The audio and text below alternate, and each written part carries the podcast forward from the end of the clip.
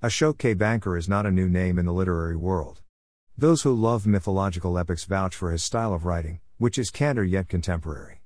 No wonder he has published his work in several genres, including multi volume mythological novels, contemporary fiction about urban life in India to cross genre works.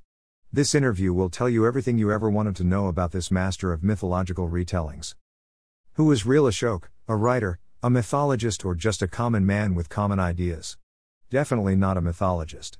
My mythological retellings were a wonderful journey through our great Puranas, but they form only a fraction of my writing output and only one tiny part of my life and work as a whole.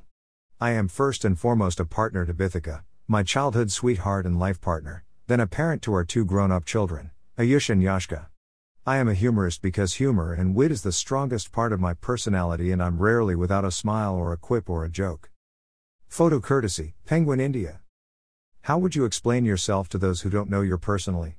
I am honest and straightforward to a fault, traits which make it difficult for many people to accept me because I demand and expect the best in everyone and insist on giving the same to all around me. I love children, animals, nature, literature, music, art, beauty. What are your views on world harmony?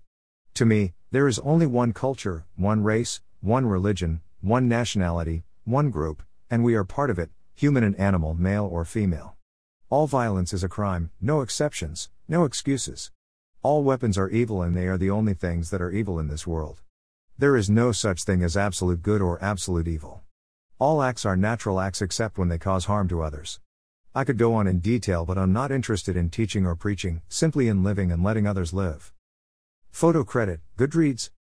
What are your favorites when it comes to books and films? My favorite reading genre is romance. My favorite movie genre is comedy. My favorite viewing is American cable drama TV series. I'm not a native Indian language speaker as my mother tongue is English and my family is British Sri Lankan and Goan Christian, but my wife is a Hindu and through her, Bollywood music and cinema and Hindu culture is a part of my life. Authors these days opt for aggressive marketing to promote their books, your take on the same. I believe that aggressive marketing is another form of violence, and anything that seduces, coaxes, or tries to convince anyone to buy or consume a product or service is a form of violence. This is why I have tried to avoid promoting or marketing my books except as support offered to my publishers when they ask me, an author or a person is not a brand. You're a human being, with real emotions, feelings, conflicts, complications. Why would anybody want to be a brand like a bar of soap or toothpaste? The more you chase Lakshmi, the faster she will run from you. Fame is the last resort of the desperate and unsuccessful. Tell us about your childhood, family, life spent in school and college. I grew up in a British Sri Lankan Goan Anglo Indian Christian household. We spoke only English, though my grandmother and her family were from Sri Lanka and Chennai, so they spoke in Tamil.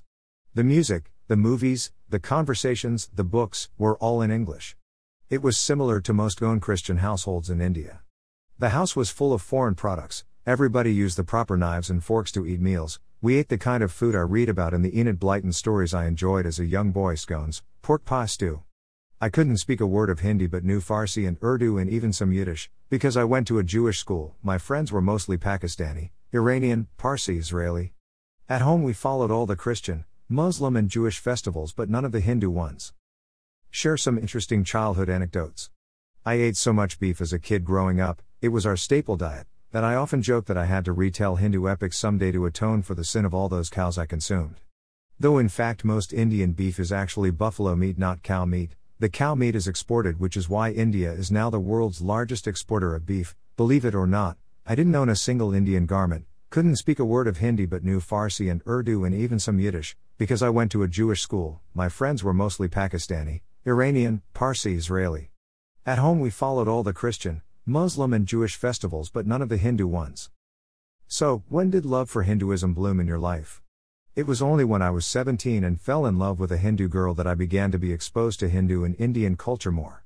Yet, the irony was that even though I was not a Hindu and had rarely even stepped into a temple, I had read and reread the Ramayana, Bhagavad Gita, Mahabharata, and even all the Vedas by the time I was nine years old, and what was more amazing, I understood enough of them to keep rereading them over and over again, out of sheer interest and diligence. All my knowledge of the epics came from actually reading the source works. I was constantly amazed at how most Hindus didn't know the actual stories or epics of their own culture. Most had either never read their texts or only read children's abridged versions by Munshi and Rajaji or comic books. When did you realize the inner calling of being an author, the circumstances and incidents that drew you towards writing? To me, the greatness of the culture lay entirely in those great epic works. I kept returning to them over and again as I began writing at the age of nine and in my teens, when I began writing my first novels and started finding success as an essayist, poet, and short fiction writer, it was the epic form that constantly attracted me. To me, reading or writing came as naturally as breathing. What inspired you to pen down books on Indian mythology, inspiration, people who inspired you, or the tales from your life? The source works themselves. They had never been retold in the modern English idiom. These great stories, in fact the greatest stories in the world, Yet all we have are abridged children's versions or comic book versions. Someone had to reclaim them and restore them to their original greatness. I made my humble attempts purely out of love for the epic form of storytelling, a form which was all but forgotten in our modern fast paced quick read era. The prime characters of your books have already been heard of, and people look up to them on different situations. How differently did you visualize these characters? Like Krishna? Not differently, just in greater depth, detail, and with an empathy that enables you to know what they might have felt, thought, said, intended. The main motivation I have for retelling these tales is not to tell the story, which, as you rightly pointed out, is already known, but to help us understand why those events happened, why they said or did what they did. This is the entire purpose of all writing, even reportage. To answer the question, but why? How do you define spirituality? Are you spiritual at heart? This is an essential contradiction. A person who is at one with God, or Godhead, the universe, living and inanimate things, with himself or herself, does not need to go to temples daily or demonstrate his passion publicly. It's only those who are more interested in showing others how devout or spiritual they are that do so publicly. To me, religion or spirituality is between a person and their God or themselves. Spirituality is of the Spirit, so how can it be viewed publicly? I am so completely at one with my own spirit as well as with the spirit of all deities of all faiths and the universe itself, that I don't feel the need to keep demonstrating it or showing it publicly. Someone used the word karma yogi for me and I didn't know what it meant. I prefer the term server. I live to serve the people I love, and the things I love, and if you believe in spirituality or God, then it isn't that service the very essence of both? One book that is really close to your heart and why? Any blank book in which nothing has yet been written. Because as a writer, I love the empty page and project all my hopes, dreams, and aspirations upon it. Are you in talks with filmmakers who'd want to adapt your books into a film? Never. I have no interest in seeing any of my books adapted by Bollywood, regardless of the producers, the stars, or the budget. From time to time, a few Hollywood movie studios have optioned the rights to some of my books, paid me very well for them, but the projects have yet to materialize. Your favorite travel destination, in India and abroad? I love any Indian place with ancient ruins. I feel a great sense of excitement and discovery when I visit ruins, I don't know why. I feel I can sense everything. Museums, art galleries, ancient sites, old architecture, I love them all. I am 49 years old and am only now applying for a passport. I often joke that for this lifetime, India is more than enough. And even now, I still feel I have seen barely a part of this great beautiful country. The world can wait. Your favorite authors and films? I read too voraciously to have favorites. I read over 500 books a year on average, and have done so for almost 40 years. My favorite all time genre is romance. Thrillers and literary fiction come next. I dislike mythology, fantasy, sci fi. I love American drama web series. Please tell our readers five books of all times that they must read. The original Sanskrit Mahabharata and the four Vedas.